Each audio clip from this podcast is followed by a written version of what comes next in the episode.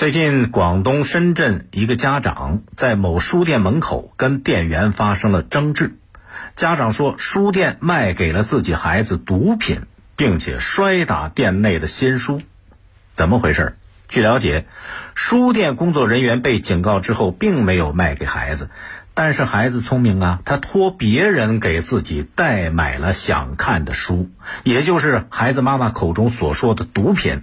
那些言情和盗墓类的书籍，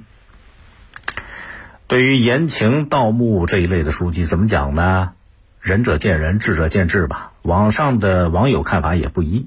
有的认为这类书毫无价值，说这是无良出版社干的事儿；但是也有很多人钟情这种言情、盗墓类的书，认为这些书啊让人脑洞大开，值得一读。言情盗墓书籍在市场上流行大概有十来年了，经历了野蛮生长，现在也慢慢形成了庞大有序的商业市场，诞生了一个又一个大 IP。你看现在的年轻人，有几个没看过诸如《霸道总裁爱上我》的这一类的土味小说呢？还有，呃，什么这个《盗墓笔记》《鬼吹灯》等等。更是被大多数网友熟悉，好些都被拍成了影视作品，特别受年轻人的喜爱。总之，甭管是言情小说还是盗墓小说，都以自己独树一帜的特色满足了不少人的味蕾。官方也允许他们在市场上流行，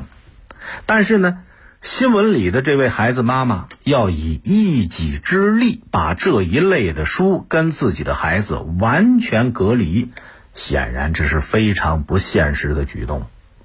事实上，除了这一类受到争议的书，被家长怒斥为毒品的还有不少东西啊，电子游戏，什么王者荣耀、动画片、奥特曼、熊出没等等等等，就是给人什么感觉呢？好像现在的孩子啊。就被各种各样的毒品给包围了，你说为人父母怎么能不焦虑不担忧呢？其实这一类的矛盾，如果您仔细分析，就会发现，这个矛盾的根儿在哪儿？很多都在亲子关系这四个字儿上，父母和孩子之间缺乏有效的沟通，相互之间缺乏了解，这是代沟啊。更关键的是，很多父母成长的速度慢了，啊，只是就是这种所谓的毒品被这样的代沟和父母成长的速度慢，通过这些毒品被呈现出来了。你看网上有很多人那么一句话，特别经典，很有说服力。网友说：“二十年前咱们惊呼电视机可能会毁掉下一代。”十年前，很多人惊讶于电脑的出现，认为计算机会毁掉下一代。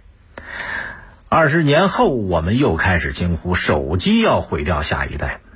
能毁掉下一代的还有很多，诸如提前消费会毁掉下一代，短视频会毁掉下一代，逼婚要毁掉下一代，好像下一代岌岌可危。啊，总有个不知道什么东西在那儿藏着，偷偷摸摸的，像定时炸弹一样，随时要准备爆炸，毁掉下一代。事实上，下一代也没那么脆弱，轻而易举就被什么东西毁掉了。你看，绝大多数的下一代都活得好好的，一直也都没有被毁掉。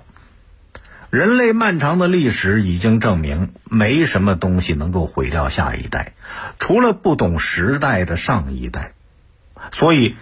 事实上，真正的矛盾一直就是上一代和下一代之间在新旧方式以及思维认知之间的冲突，这是他们最重要的矛盾。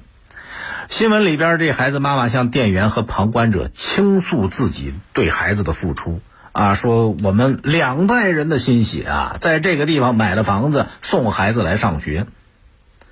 这是对孩子寄托了巨大的希望，希望孩子以后能够光宗耀祖，孩子能考个好成绩，分数越高，越能让家长扬眉吐气。所以，一旦发现孩子看那些不正道的书会影响学习，当然如临大敌，怎么办？必须得确保自己孩子不能长歪了，得把可能会影响到孩子成长的，可能会让孩子长歪的所有东西清理干净。现场视频里边，你听到孩子妈在那喊：“不准把这样的书卖给我的孩子。”事实上，你可以想象一下，就是在孩子妈妈这种高压之下，这孩子以后该怎么样跟自己相处，又怎么样跟别人相处？家长的教育如果对孩子的控制越强，只会加剧孩子的逆反心理。甚至严重的会形成连续多年的心理创伤，使这孩子不愿意跟家长进行良性的沟通，然后慢慢这亲子关系就走向恶化，代沟越来越大，甚至带来巨大的痛苦，以后长大了都挥不掉。所以，孩子妈妈撕心裂肺的喊叫和气势汹汹的态度，实际上特别苍白，用这种方式想隔离所有可能毁掉他孩子的东西。恰恰说明了什么？家长的成长速度远远没有赶上时代的交替更新，所以他才有极大的焦虑感。而这种焦虑和不自知，对孩子的伤害，早就超过了那些书有可能给孩子带去的伤害。你看，人呐都是这样，哎，总想。给不好的结果来找一个外部的理由，去找别人的原因，很少当出现不好结果的时候会认真看待自己的问题。教育孩子就是这个样，良好的沟通，健康的亲子关系，父母的及时成长至关重要。所以家长得经常问问自己，是不是真正的了解孩子。是不是真的知道自己孩子心里想的什么？真的知道孩子想要的是什么？其实啊，家长如果有良好的三观，有良好的言传身教，帮孩子树立了明确的目标和方向，教育不需要事无巨细，根本也不用担心他以后会被什么东西给毁掉。